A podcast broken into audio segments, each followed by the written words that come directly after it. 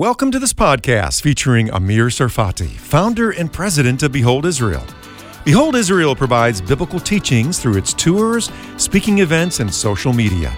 It's also a reliable and accurate source for developments in Israel and the region. Amir's live updates and teachings are based on God's written word. Connect with Behold Israel on Telegram, Facebook, YouTube, and Instagram. Download our free app, available on Android and Apple under Behold Israel. This is definitely one of the most fascinating places on planet Earth.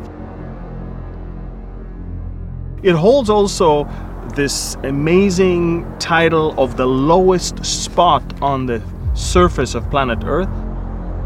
And also, it's the third saltiest lake in the world. 33% salt in these waters. You can clearly see the formation of salt all around me. And that may explain to you why in Hebrew we call it the Sea of Salt, Yam HaMelach. It's interesting that the Arabs call it Bahr el Mayit, the Sea of Death.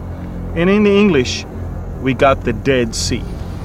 Probably the only place that as close to death without having to die is the Dead Sea.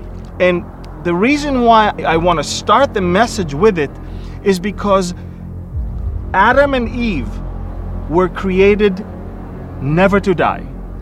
Death was not God's plan for man. This place used to be one of the nicest and the lushest and the greenest areas in the entire country. I'll take you all the way back to the book of Genesis. In chapter 13, this is where Abraham and Lot realized that they cannot really be together. On the way back from Egypt, it was evident that Lot and Abraham must separate. And Abraham, being such a gentleman, said to Lot, You know, take whatever you feel like. If you take the left, I'll take the right. You take the right, I'll take the left. And Lot chose this particular place. And the Bible says in uh, the book of uh, Genesis, chapter 13, verses 10, 11, and 12, he says, And Lot lifted his eyes and he saw all the plain of Jordan, that it was well watered everywhere before the Lord destroyed Sodom and Gomorrah, like the garden of the Lord, like the land of Egypt as you go towards Zoar. Then Lot chose for himself all the plain of the Jordan and Lot journeyed east.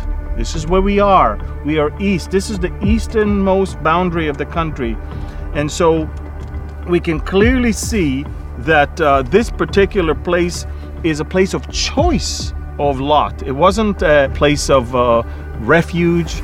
No, it's a place of choice. And we can clearly see from the scriptures that they're separated from each other. And Abraham went up to the Negev up to the west to another desert area while Lot chose this beautiful place. And the Bible makes it very clear. We are in the region of Sodom and Gomorrah, but the Bible says before Sodom and Gomorrah were destroyed, it was beautiful, it was lush, and it was green.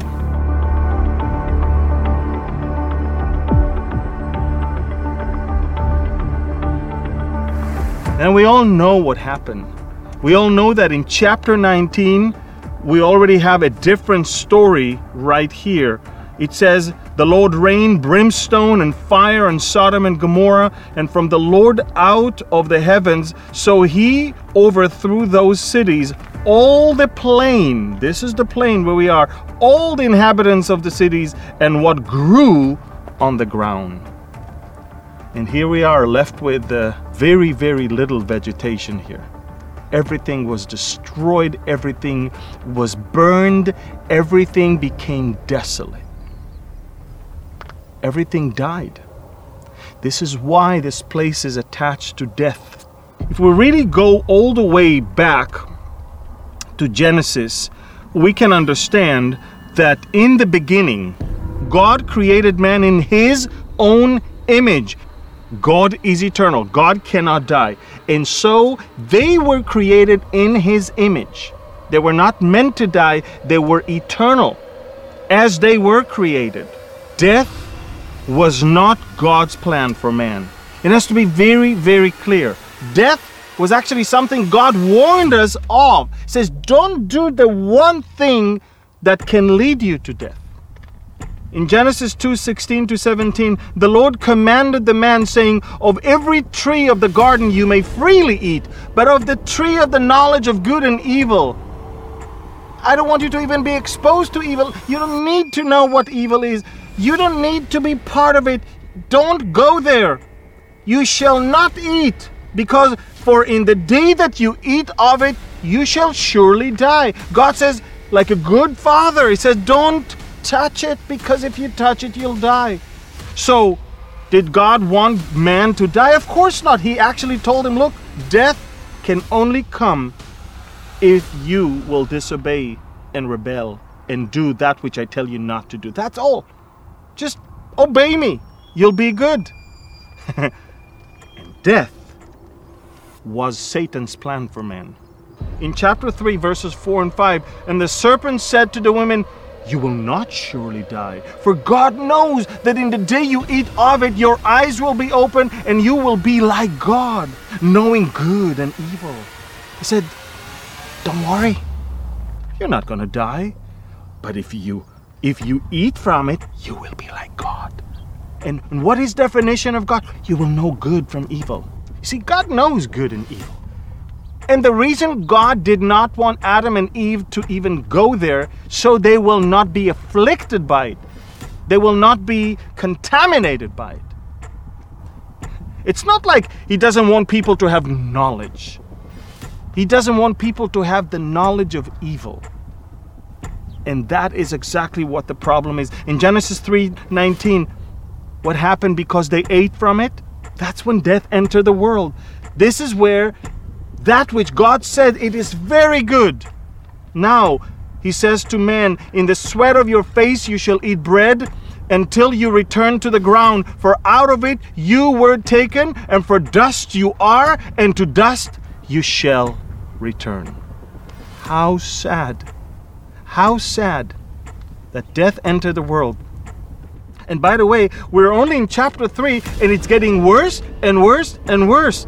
And that's why in Romans 6:23 it says the wages of sin is death, but the gift of God is eternal life in Christ Jesus our Lord. In other words, there is a way to get that eternal life that was originally promised. Even Proverbs chapter 10, verse 16 says, The labor of the righteous leads to life, the wages of the wicked to sin. You see, sin brought shame and excuses. You can clearly see in Genesis 3 8 to 10. And they heard the sound of the Lord God walking in the garden in the cool of the day. And Adam and his wife hid themselves from the presence of the Lord. They were ashamed. They hid themselves among the trees of the garden. And the Lord God called to Adam and said to him, Where are you? And so he said, I heard your voice in the garden, and I was afraid because I was naked and I hid myself. You see, fear, shame, guilt, it's all because now he knows the things he should have not known. And sin brought deception and lie because in the next chapter, chapter 4, now Cain talked with Abel his brother, and it came to pass when they were in the field that Cain rose up against Abel his brother and killed him. The first murder in the history of our world. And then the Lord said to Cain, Where is Abel, your brother? And he said, I do not know. Am I my brother's keeper? He lied. Deception and lie comes directly after that, hiding the truth. What have you done? The Lord said to him. The voice of your brother's blood cries out to me from the ground. So now you are cursed from the earth, which has opened its mouth to receive your brother's bloom from your hand. And when you till the ground, it shall no longer yield its strength to you. A fugitive and a vagabond you shall be on this earth. And Cain said to the Lord, My punishment is greater than I can bear. Surely you have driven me out this day from the face of the ground. And look what he said I shall be hidden from your face. Wow. And look, that is the saddest verse in that chapter. Then Cain went out from the presence of the Lord. You see, that's the real death. The real death is that spiritual death, the separation from God. The, Cain went out from the presence of the Lord.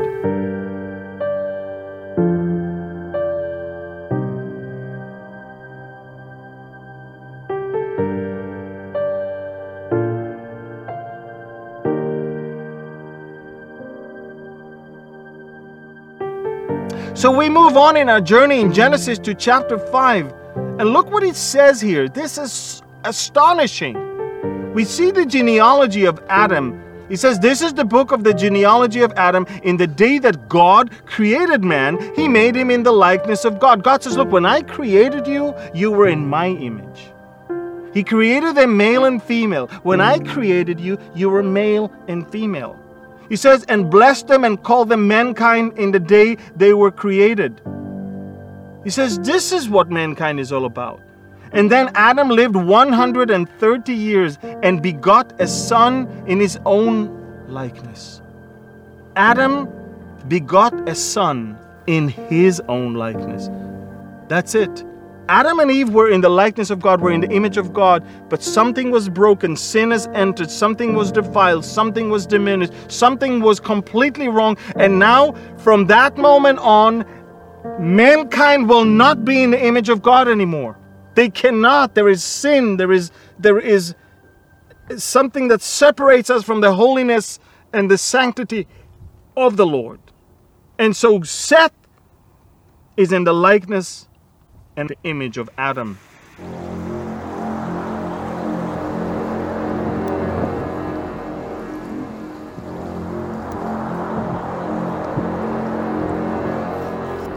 And then comes the saddest chapter in the whole Bible. In fact, this particular portion that I'm about to read breaks my heart every time I read. And the Lord saw that the wickedness of man was great in the earth, and that every intent of the thoughts of his heart was only evil continually. God says it's not just what they do, it's what they think. Is everything that runs through their minds that it's just evil continually. They want to steal, they want to murder, they want to rape, they want to. There's so much depravity, man's even in his mind before even executing it. He says, and it's not stopping at one point, it was only evil continually. And the Lord was sorry that he had made man on the earth. And he was grieved in his heart. I'm thinking about you get to chapter 6 and you understand it only got worse and worse and worse to the point that God says, I am sorry I created man. And look, look at this. And he was grieved in his heart. Man was the crown jewel of creation. And the fall of man caused God to grieve. And so the Lord said, I will destroy man whom I have created from the face of the earth, both man and beast, creeping things and birds of the air, for I am sorry that I have made them. And you would think that this is it. Let's close it. That's it. That's the end of the Bible. But interestingly enough, verse 8 of chapter 6 says, But Noah found grace in the eyes of the Lord. God is always searching. I mean, is there anyone that's doing good? I, I want excuse to, to, to keep you here. But Noah found grace in the eyes of the Lord.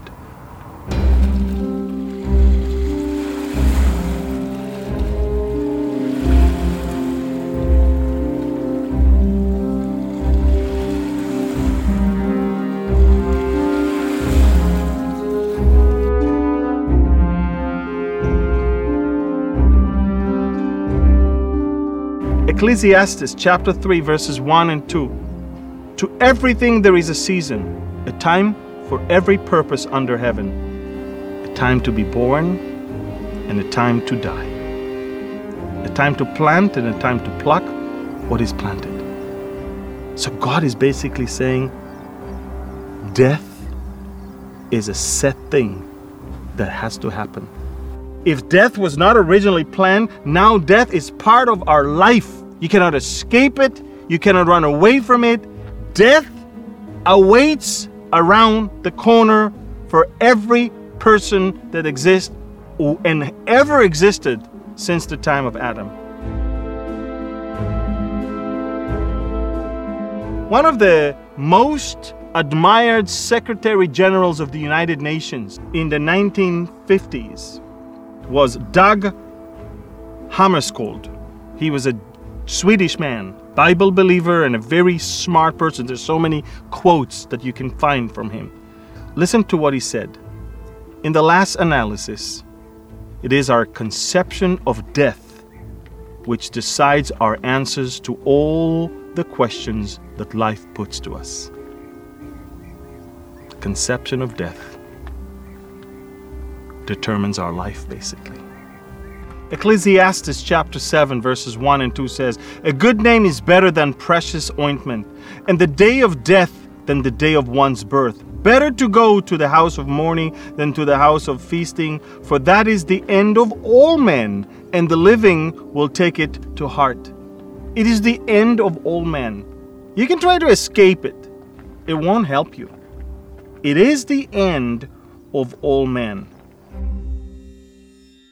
Ecclesiastes chapter 3, verse 11 He has made everything beautiful in its time. Also, He had put eternity in their hearts, except that no one can find out the work that God does from beginning to end. Eternity is in our heart, which means man knows inside that He's eternal in the sense of there is something after death. Otherwise, why would be so afraid if there is nothing? But if you know there is something, then you ask yourself, what is it? Ecclesiastes 12:7 Then the dust will return to the earth as it was, and the spirit will return to God who gave it. In other words, we already know there is a separation. The body that is going to be buried is a different thing than the soul that cannot be buried because it cannot be destroyed and it cannot die. You see, our souls are eternal, and the question is location, location, location. Where will the location of your soul be?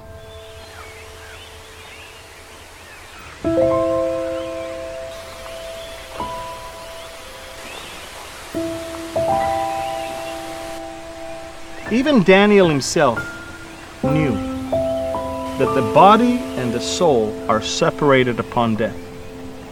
The Bible says that the angel told Daniel, Many of those who sleep in the dust of the earth shall awake, some to everlasting life, some to shame and everlasting contempt. Those who are wise shall shine like the brightness of the firmament, and those who turn many to righteousness like the stars forever and ever. There is a resurrection. The question is, which resurrection do you want to be taking part of? Look at the terminology that we have in the Old Testament. In the Old Testament, every person who died, no matter how righteous or how evil he was, he had to go down. Take a look at these verses. Genesis 37 then Jacob tore his clothes, put sackcloth on his waist when he heard about Joseph, and mourned for his son many days. And all, his sons and all his daughters arose to comfort him, but he refused to be comforted, and he said, For I shall go down into the grave to my son in mourning. Thus his father wept for him. The direction was clear down. Numbers 16. So they and all those with them went down alive into the pit. The earth closed over them, and they perished from among the assembly. In the Old Testament time, all souls went down to a place called in the Hebrew Sheol. It's a very interesting thing. Psalm 49 says, For the redemption of their soul is costly and it shall cease forever, that he should continue to live eternally and not see the Sheol, the pit. So, what do we know about this Sheol before the time of Jesus? Well, take a look at what 1 Samuel says. Saul, and this is a story that makes us understand that when somebody dies, he is still alive with his soul. Watch this. Saul knows that he's about to go to battle the Philistines on Mount Gilboa. Saul is afraid of what the outcome is going to be. Saul misses his prophet Samuel, who was already dead. So he disguised himself and put on other clothes and he went and two men with him, and they came to the woman by night, and he said, Please conduct a seance for me. Sorcery. And bring up for me the one I shall name to you. And then the woman said to him, Look, you know what Saul has done. How he has cut off the mediums and the spiritists from the land. Why then do you lay a snare for my life to cause me to die? She thought it's someone. She didn't know it's Saul himself. And as long as Samuel was alive, Samuel did not allow those things to happen. So Saul, as a king, forbid all of these things. And now she, she's confused. She thinks, wait a minute, this is like trap. And then the Bible says, And Saul swore to her by the Lord, saying, As the Lord lives, no punishment shall come upon you for this thing. And then the woman said, Whom shall I bring up to you? Whom shall I bring up? Who is down there that you want to see? And he said, Bring up Samuel for me. And when the woman saw Samuel, she cried out with a loud voice. And the woman spoke to Saul, saying, Why have you deceived me? For you are Saul. And the king said to her, Do not be afraid. What did you see? And the woman said to Saul, I saw a spirit ascending out of the earth. So he said to her, And what is his form? And she said, An old man is coming up, and he is covered with his mantle. She saw Samuel. She saw him being old. She saw him with his mantle of the prophet. You could not get things wrong. And Saul perceived that it was Samuel, and he stooped with his face to the ground and bowed down. Now Samuel said to Saul, Why have you disturbed me by bringing me up? Disturb me. Samuel was resting in that resting place in Sheol, and Saul was disturbing him. And Saul answered, I am deeply distressed, for the Philistines make war against me, and God has departed from me and does not answer me anymore, neither by prophets nor by dreams. Therefore I have called you, that you may reveal to me what I should do. And look what Samuel says. Then Samuel said, So why do you ask me, seeing the Lord has departed from you and has become your enemy? And the Lord has done for himself as he spoke by me.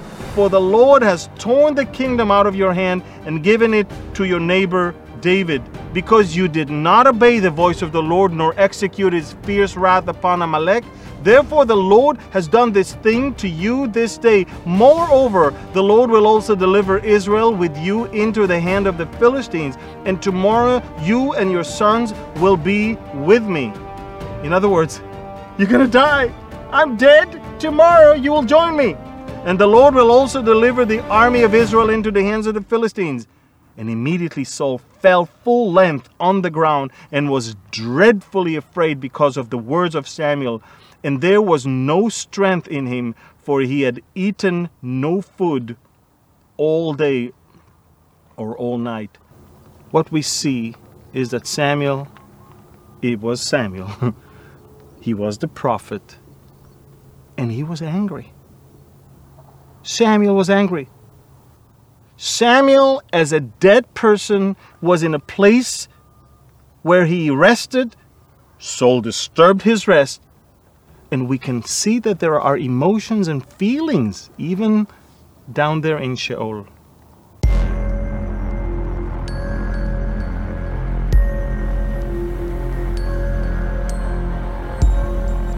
In Luke chapter 16, there was a certain rich man who was clothed in purple and fine linen, and fared sumptuously every day.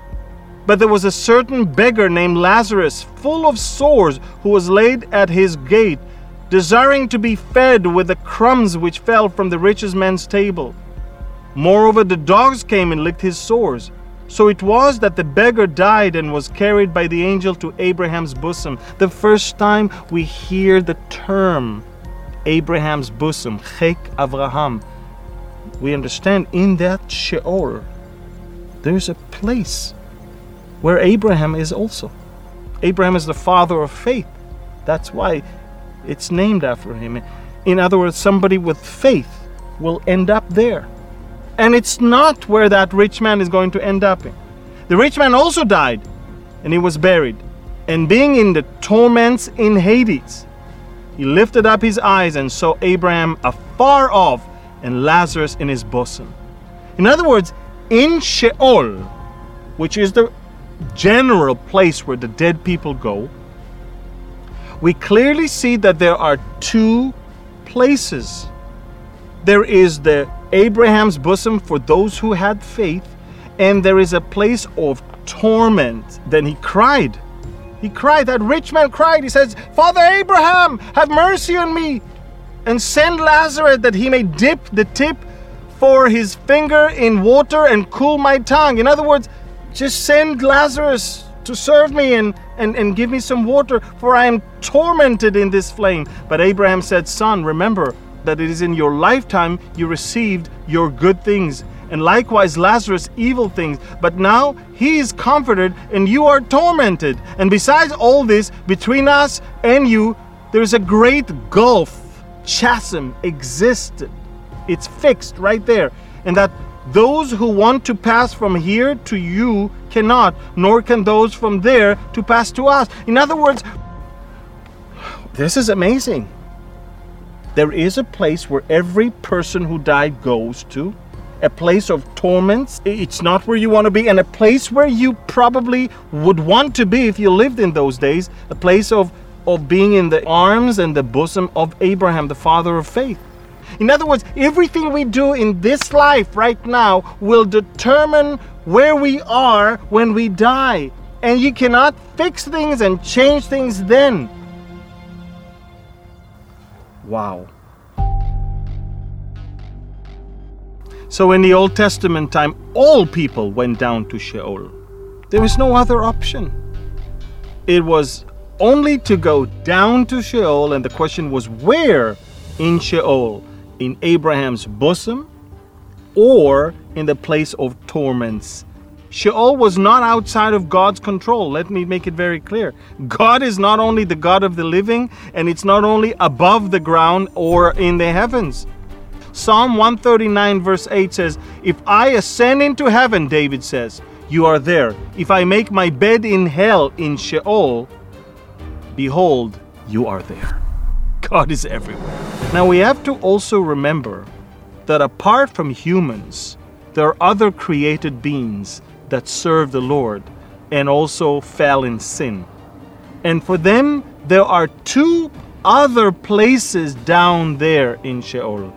There is the abyss, which comes from the Greek word abusos, and in the Hebrew tehom, and it's a bottomless pit and the angel of that place is called Abaddon, eh, which is in the Greek Apollyon, destruction.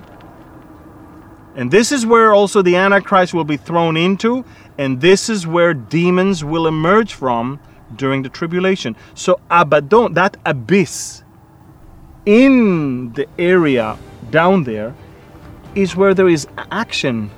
They can go down, they can come up. It's a dark place for fallen creatures which are not humans, we remember in Luke 8, Jesus asked him, saying, What is your name? when he healed the demon possessed men on the other side of the Sea of Galilee. And he said, Legion, because many demons are entered him. And they begged him that he would not command them to go out into the abyss. That's the place where they came out of, and he, they didn't want to go back to.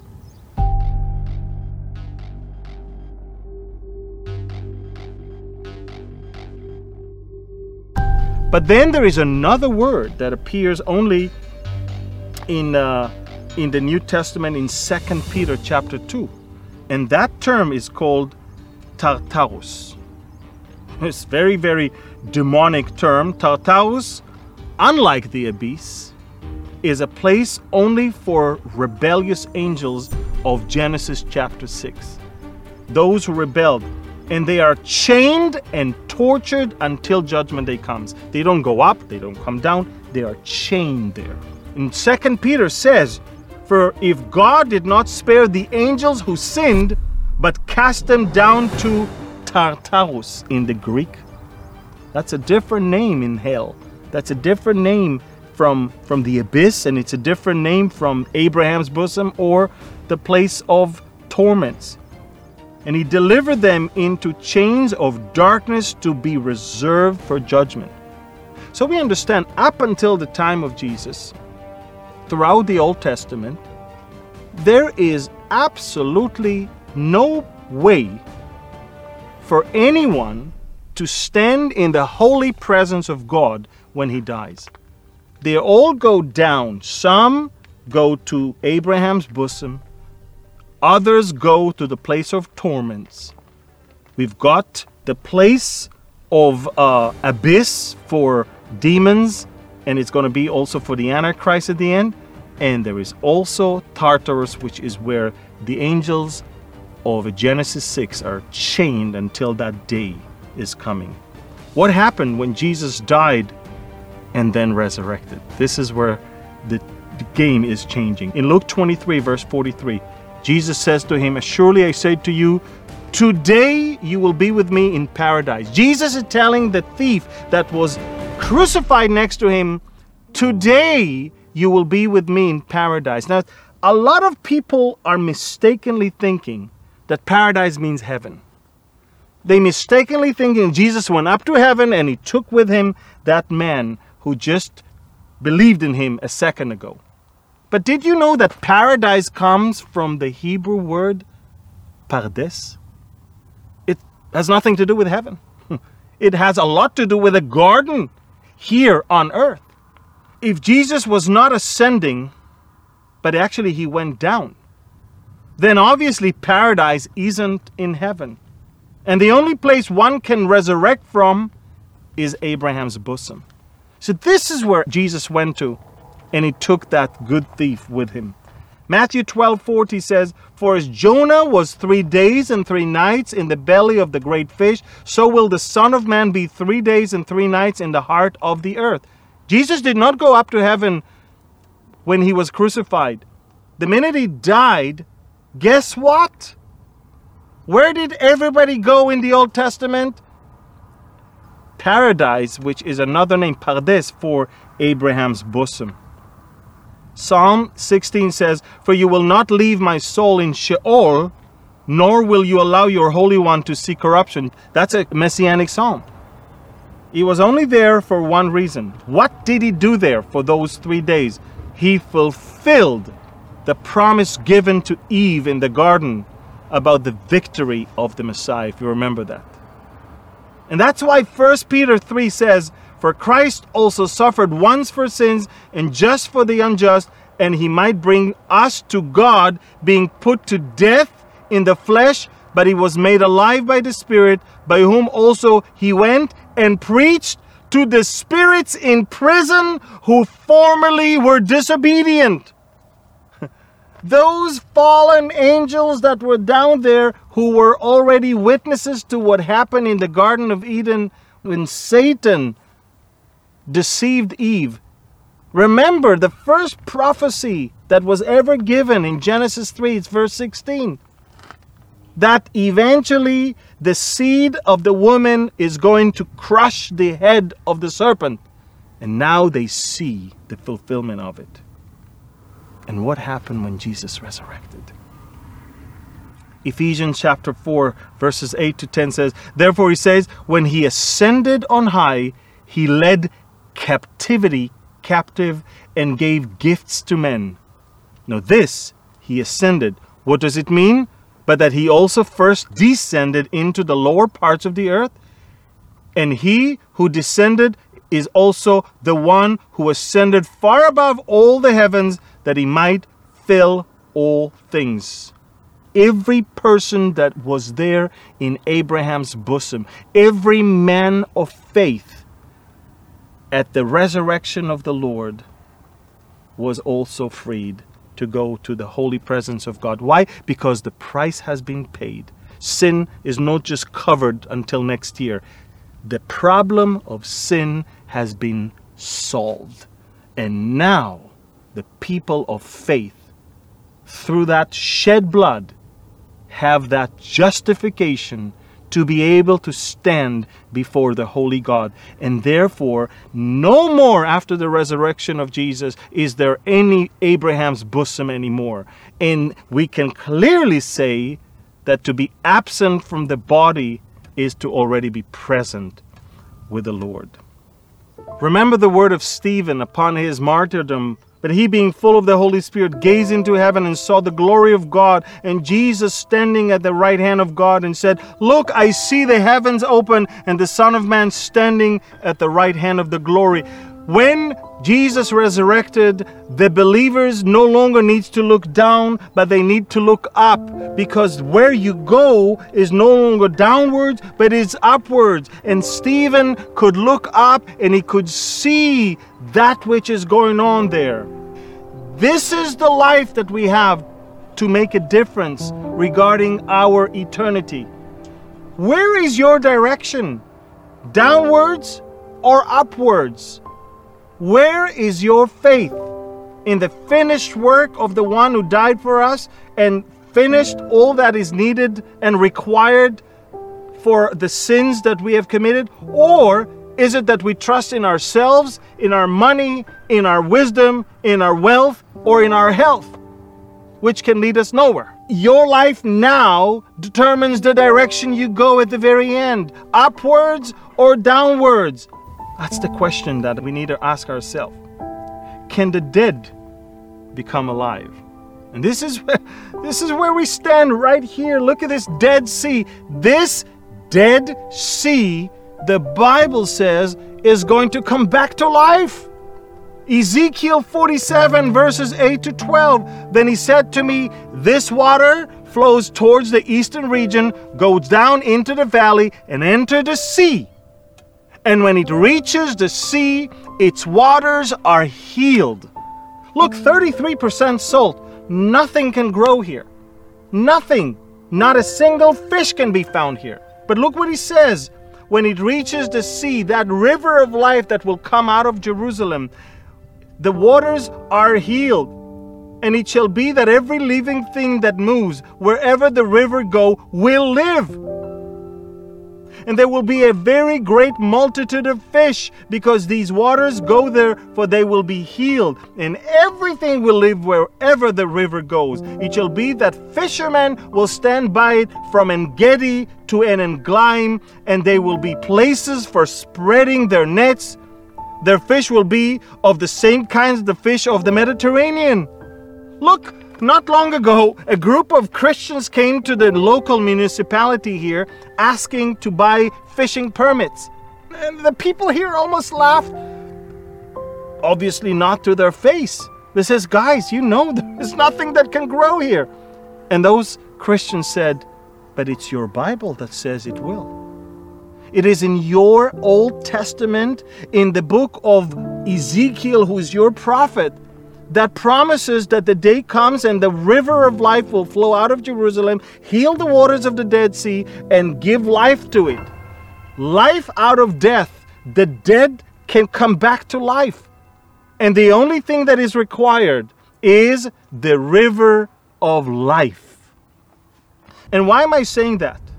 Because the Dead Sea will be made alive by that river of life, and you can be made alive as well by faith in the one from whom living water comes. The dead can see, the dead can feel, the dead can understand, but it's too late when you're dead. Because then you can only see and feel and understand, but you cannot change anything. So while you're still alive, believe in Him and allow that rivers of living water come out of you that will completely change you. And just as the Dead Sea is going to become a living lake with living creatures in it, your heart can be made from stone into flesh. Your soul can be revived. Your life can change, and you can have eternal life if you trust in Him in Yeshua, our salvation. And as he said, if you only believe in me, from your bellies rivers of living water will flow. Thanks for listening to this podcast featuring Amir Tsarfati, founder and president of Behold Israel. Connect with Behold Israel on Telegram, Facebook, YouTube, and Instagram. Download our free app, available in Android and Apple under Behold Israel. Amir's teachings can be found in multiple languages. You can also visit our website, beholdisrael.org.